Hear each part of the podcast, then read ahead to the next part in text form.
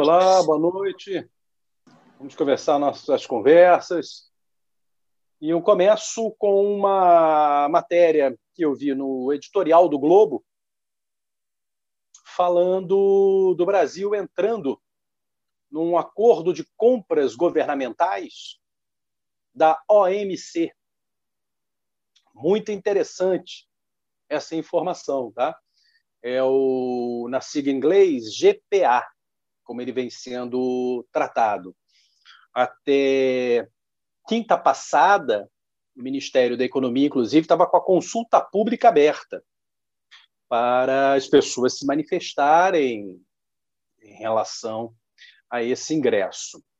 É, o Brasil, né, na, na gestão do atual governo federal, está fazendo questão de ingressar em organismos né, internacionais, a OCDE, então, né, o sonho dourado do nosso atual ministro da Economia.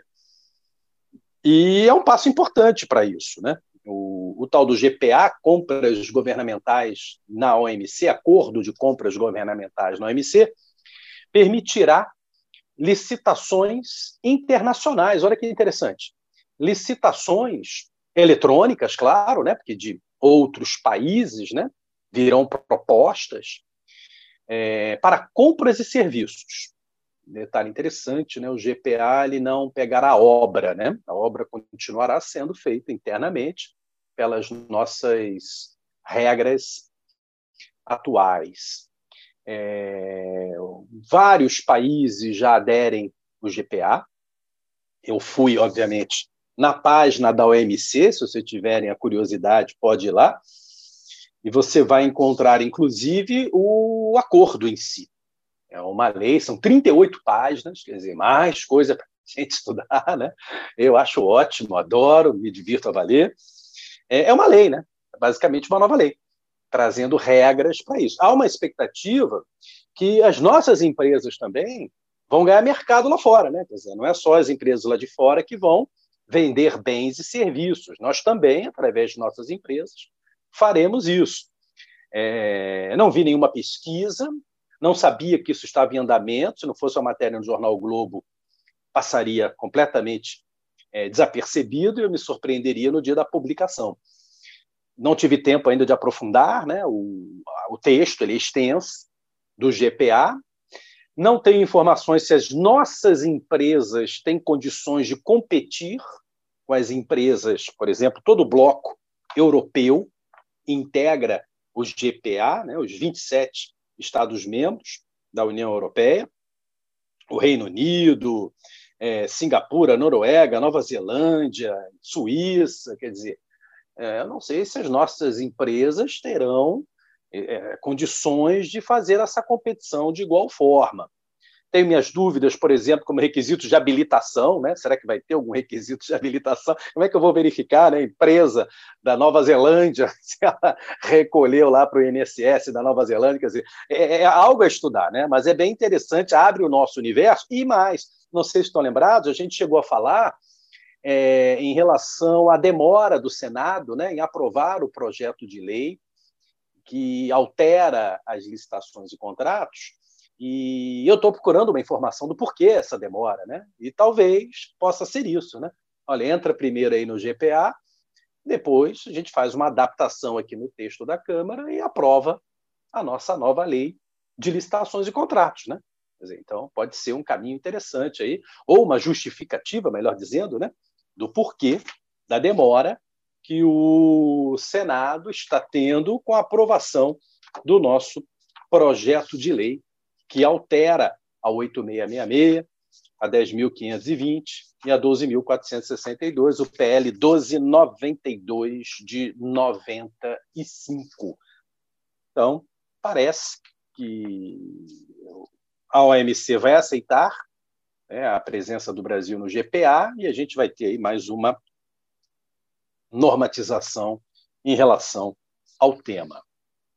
E outra coisa que apareceu que me chamou a atenção também foi a reforma administrativa, não com o intuito aqui de trabalhá-la, apesar, obviamente, um tema extremamente interessante, mas há uma proposta de mudança no parágrafo 8 do 37 da Constituição, que fala daqueles contratos de gestão utilizados no universo da administração pública direta e indireta. Lembro sempre, né? Não é aquele contrato de gestão das OS, organizações sociais terceiro setor, né? Esse já tem a lei própria 9637 de 98, né? É, é um contrato de gestão genericamente colocado pelo texto constitucional. E eles estão acrescentando ao parágrafo oitavo, tem três incisos, mais seis incisos. Vamos ter nove incisos. E olha que interessante o inciso quinto proposto. Então, estou falando de acrescentar seis incisos ao atual parágrafo oitavo do 37 da Constituição, ok? Que fala dos contratos de gestão entre órgãos e entidades da indireta. E o inciso quinto proposto, olha lá o que ele fala procedimentos específicos para a contratação de bens e serviços. Opa! Será que teremos regras próprias de contratação de bens e serviços quando forem realizadas por meio de um contrato de gestão entre órgãos? É uma questão a ficar atento. Não sei se eles querem chegar a tanto, mas eu confesso, ao ler isso, imaginei de imediato essa questão. É, por exemplo, eu vou te dar um contrato de gestão que é o único que eu conheço, entre órgãos, entre órgãos. Por isso que contrato de gestão é ato administrativo complexo, né? Contrato de gestão não é contrato exatamente porque, pô, só tem uma pessoa jurídica, a União, né? Então, é o ato complexo, que é o Serviço Florestal Brasileiro, SFB, criado pela Lei de Concessão Florestal, que é 11.284 de 2006, que esperávamos uma autarquia, né? Mas veio um órgão do Ministério do Meio Ambiente, o Serviço Florestal Brasileiro. E ele, e ele recebeu, na própria lei, a autorização para celebrar um contrato de gestão com o Ministério do Meio Ambiente. Detalhe importante nessa história toda: no início do governo Bolsonaro, o SFB foi para o Ministério da Agricultura. Tá? Então, o contrato de gestão do SFB agora é com o Ministério da Agricultura. Então, vamos imaginar que o Serviço Florestal Brasileiro celebra um contrato com o Ministério da Agricultura e deste contrato ele passa a ser autorizado a usar o mecanismo próprio de aquisição de bens e serviços, como está dizendo o futuro inciso 5 do parágrafo 8 eles estão pedindo uma lei, que até hoje não veio, vale frisar, né? a lei já é pedida no parágrafo 8 do 37, é, acho que foi a emenda 19, deixa eu abrir aqui a minha Constituição para ver que foi a emenda 19 que acrescentou esse contrato de gestão, é isso mesmo, a emenda 19 de 98, acrescentou o parágrafo 8 o contrato de gestão, e pede uma lei, desde então pede uma lei para regular, e a lei não veio até hoje. Então, quando vier essa lei regulando, ela vai trazer procedimentos específicos para a contratação de bens e serviços. É, quando a gente estuda a organização social, que é o contrato de gestão mais encontrado, né, lá na 9637 de 98, o artigo 17 pede que a OS faça um regulamento próprio dizer, nada de licitações, né? nada de usar 8666, nada de usar pregão, faz é o seu regulamento, a coisa mais simples do mundo. Quer dizer, então me parece que nas relações de contrato de gestão, o órgão a ser beneficiado com aumento de autonomia administrativa e financeira passará a usar um procedimento todo próprio de compras e serviços a ser pontuado por essa lei que até hoje não foi feita. Então é interessante porque você lê a reforma administrativa e inicialmente não vê nada ligado a licitações e contratos. Né? A gente vê direito do servidor público. Né? E olhe lá. Dizer, então, parece que também teremos uma repercussão, se passar dessa forma, em relação a licitações e contratos. Como também, outro artigo que está me chamando a atenção na reforma, ligado a licitações e contratos, é o 37A, estão acrescentando o 37A ao texto constitucional, e aí acho que tem uma briga com o 175. E olha o que o 37A fala, brigando com o 75, que é a essência desse segundo setor, essas concessões e permissões. Olha uma expectativa de artigo, então, 37A, PEC 32 de 2020.